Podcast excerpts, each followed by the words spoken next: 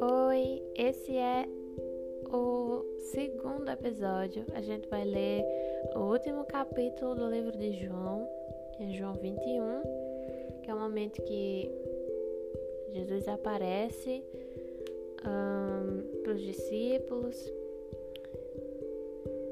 E no primeiro eu li na versão NVI, essa aqui eu vou ler na ACF, que é a Almeida Corrigida Fiel.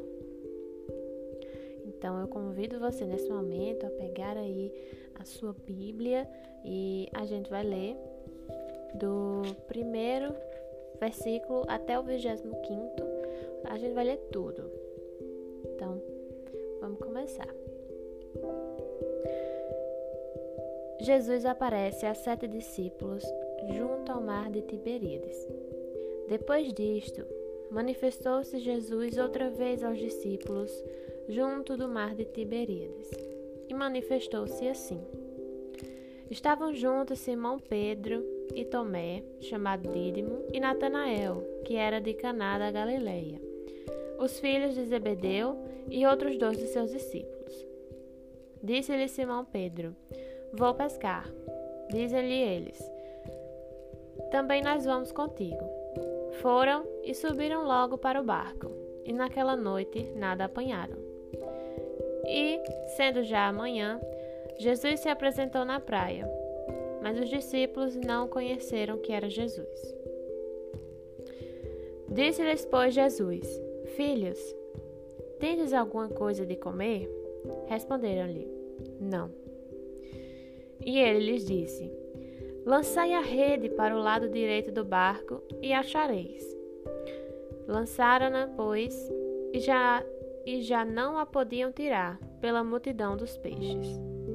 Então aquele discípulo, a quem Jesus amava, disse a Pedro: É o Senhor. E quando Simão Pedro ouviu que era o Senhor, cingiu-se com a túnica, porque estava nu, e lançou-se ao mar. E os outros dois discípulos foram com o barco, porque não estavam distantes da terra, senão quase duzentos côvados 90 metros levando a rede cheia de peixes. Logo que desceram para a terra, viram ali brasas e um peixe posto em cima e pão. Disse-lhe Jesus: Trazei dos peixes que agora apanhastes. Simão Pedro subiu e puxou a rede para a terra, cheia de cento e cinquenta e três grandes peixes. E sendo tantos, não se rompeu a rede. Disse-lhe Jesus: Vinde, comei. E nenhum dos discípulos ousava perguntar-lhe: Quem és tu? Sabendo que era o Senhor. Chegou, pois, Jesus e tomou o pão e deu-lhes, e semelhantemente o peixe. E já era a terceira vez que Jesus se manifestava aos seus discípulos, depois de ter ressuscitado dentre os mortos. Aqui a gente finaliza até o, versículo 14. E do 15 ao 17, o título é O Amor, única motivação certa para o serviço.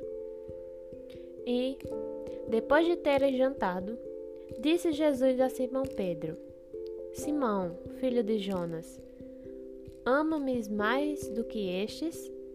E ele respondeu: Sim, Senhor, tu sabes que te amo.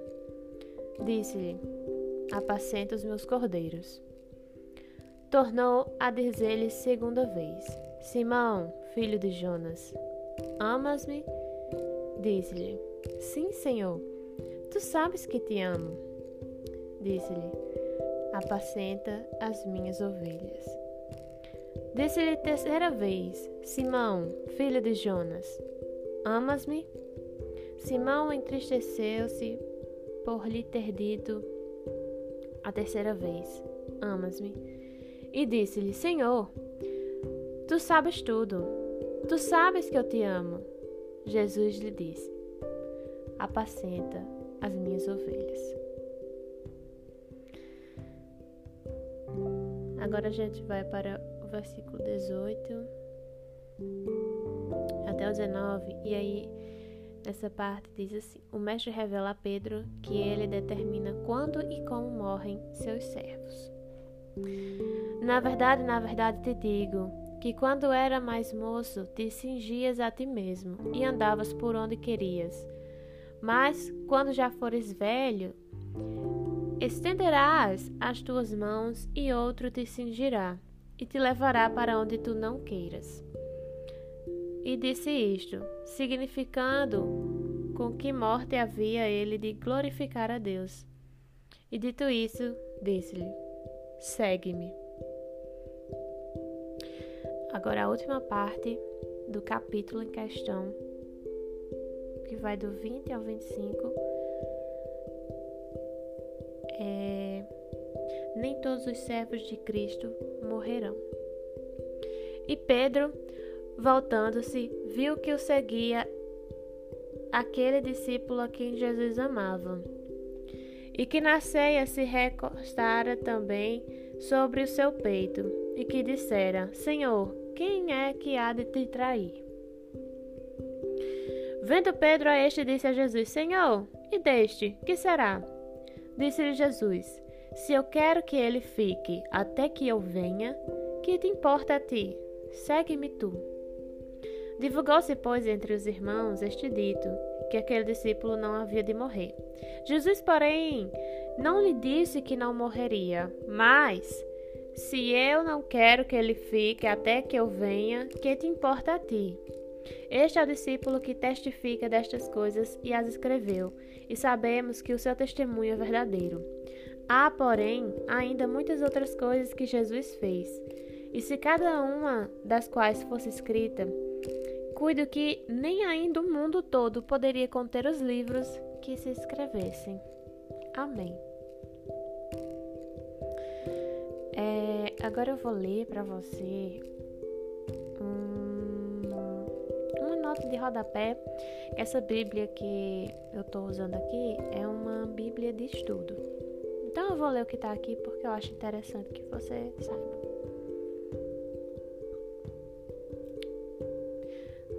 Nessa parte do amor, única motivação certa para o serviço, Jesus pergunta a Pedro três vezes: Pedro, tu me amas? Pedro, tu me amas? Ele diz: Senhor, tu sabes que eu te amo. E aqui vai dar uma explicação assim mais aprofundada. E é, você vai perceber que Jesus estava insistindo na pergunta porque Pedro não estava correspondendo ao amor que Jesus estava falando para Pedro.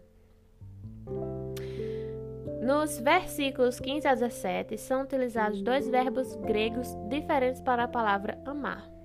Agapau, que significa amar profundamente, usado no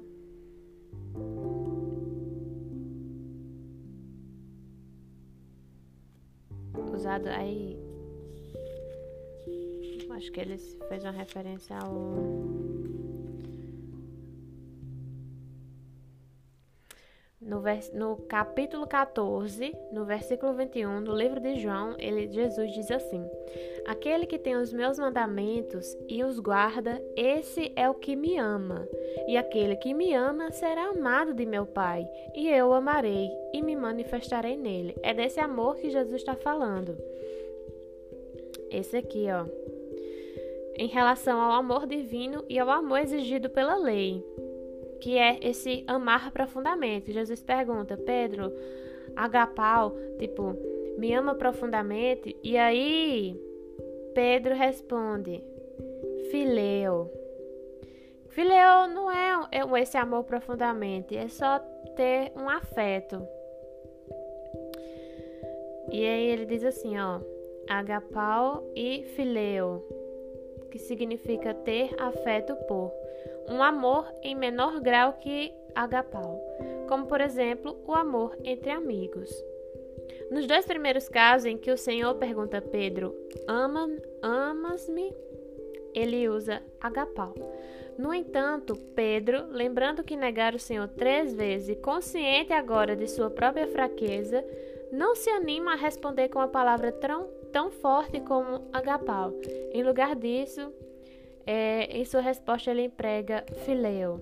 Sim, Senhor, tu sabes que te amo. Quando o Senhor pergunta pela terceira vez se o ama, ele usa a palavra fileu, de um amor menos intenso. E outra vez o discípulo, humilhado, responde: Senhor, tu sabes tudo, tu sabes que eu te amo. Mais uma vez usando essa palavra, fileu. Eu acho isso muito importante, porque Jesus estava perguntando se Pedro amava ele, sabe, tão profundamente. E Pedro dizendo: Não, fileu, só um, um amor mais, mais leve. Não te amo do jeito que tu me amas. Não te amo com esse amor profundo. E interessante que Jesus depois chama ele e diz: Pedro, me segue. E aí também se refere é, em vários sentidos, né? A morte de Pedro vai ser uma morte semelhante a Jesus, foi uma morte de cruz. Ah, tem outras coisas interessantes no no 17, né? Com sua autoconfiança abalada, podem haver negado seu senhor pouco tempo atrás, por ter negado seu senhor por pouco tempo atrás, né? Lembrando que Pedro negou que conhecia Jesus. Pedro se sente indigno de expressar seu amor a Cristo com a intensidade da palavra agapau e, portanto, usa a palavra mais suave, fileu. Jesus agora se mostra condescendente com a autoavaliação de Pedro e, na verdade, está lhe dizendo: ainda que você não confie em suas próprias emoções para usar a palavra agapau, ainda assim deve apacentar minhas ovelhas. Isso é muito importante porque nas, em todas as vezes que Pedro responde filéu, filéu, e Jesus diz: apacenta minhas ovelhas. Pedro, apacenta minhas ovelhas. E é justamente isso que a gente vai ver posteriormente nos capítulos seguintes, que é o que Pedro vai fazer, né? Ele vai pregar o evangelho e ele vai sim cuidar das ovelhas.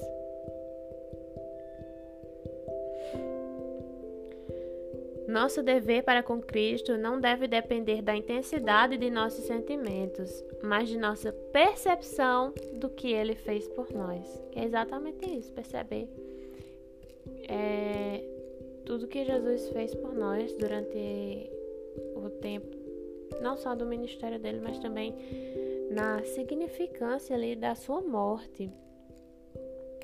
Às vezes passa despercebido, a gente às vezes não percebe isso todos os dias, a gente não, não fica recordando de que ele realmente morreu por nós, de que ele ressuscitou e de que ele vai voltar. Que é isso também é, é pregado, não só o amor, esse amor tão grande, imensurável de Cristo Jesus, mas também a sua volta.